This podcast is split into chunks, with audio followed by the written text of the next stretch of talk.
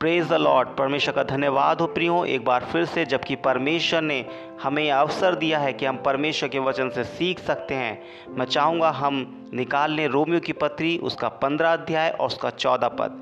और यहाँ पर इस प्रकार से लिखा है, हे मेरे भाइयों, मैं स्वयं तुम्हारे विषय में निश्चय जानता हूँ कि तुम तुम भी आप ही भलाई से भरे और ईश्वरीय ज्ञान से भरपूर हो और एक दूसरे को चिता सकते हो। हाँ मेरे प्रियो, परमेश्वर का दास पौलुस जबकि इस वचन को लिखता है, वो इस बात में बहुत ही कॉन्फिडेंट है, बहुत ही निश्चित है कि हम सब लोग प्रभु में उसकी भलाई से भरे हुए हैं और ईश्वरीय ज्ञान से भरपूर हैं। और ना केवल हम भलाई से भरे हुए और ईश्वरीय ज्ञान से भरपूर हैं, बल्कि हम एक दूसरे को परमेश्वर में चिता सकते हैं, एक दूसरे को परमेश्वर का वचन सिखा सकते हैं। हम सब परमेश्वर के ज्ञान से भरे हुए हैं और परमेश्वर की भलाई से भरपूर हैं। हाँ मेरे प्रियो, परमेश्वर इस वचन के द्वारा आपको आशीष दे और आपके जीवन से परमेश्वर की भलाई और परमेश्वर का ज्ञान दूसरे लोगों के लिए प्रकट हो सके। प्रभु आप सबको आशीष दे।